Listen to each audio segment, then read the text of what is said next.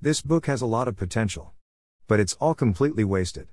It feels as though far too much time was spent coming up with silly names for everything, and as a result, the story is extremely dull. It feels less like a high fantasy novel and more like a political drama. The setting is a world where the elite can transform into birds. It's never really explained how, but given the character's rather relaxed attitude to incest, it's not hard to guess. Obviously, because this is a, novel, the characters have to remove their trousers to transform and stand around in pools of water when they return from a flight. This really has no impact on the story and just seems to be there because it can be. We follow Adarin, a whiny teenager with no idea how to run a bath, let alone a small continent. Her father has just died and she is promoted to ruler of her small area. This is problematic because she cannot transform. This is due to the death of her mother.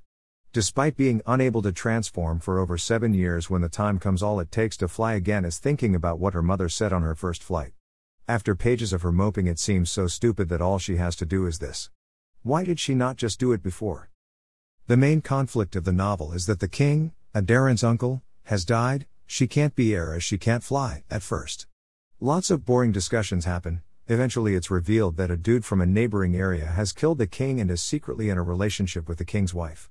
She seems like a thoroughly nice woman until she starts snogging the dude, Siegfried, from the other area who it turns out is his sister.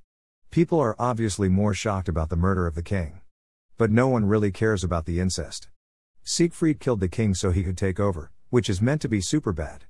But we are never told what exactly he will do, so I just don't care.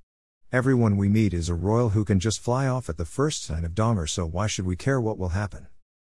Meanwhile, Adarin has fallen in love with Lord Rookwood, a complete arse of a man, who is extremely rude. After one session of trouser removal, a whole half page, they will never be separated. Or will they? Rookwood is locked up and to rescue him Adarin has to marry the king's also flightless son. This is the point at which she must transform. But because Rookwood is so annoying I really couldn't care less if she saved him or not. In the end she marries Aaron, the king's son, and promises to uphold her vows. But also not to remove her trousers around Aaron. This just complicates things for no reason. Adarin is queen she can do what she wants. This just creates unnecessary conflict that distracts from key issues that could have been explored instead. Every character in this book annoys the hell out of me. I didn't enjoy it. It had a nice idea and a really rubbish story.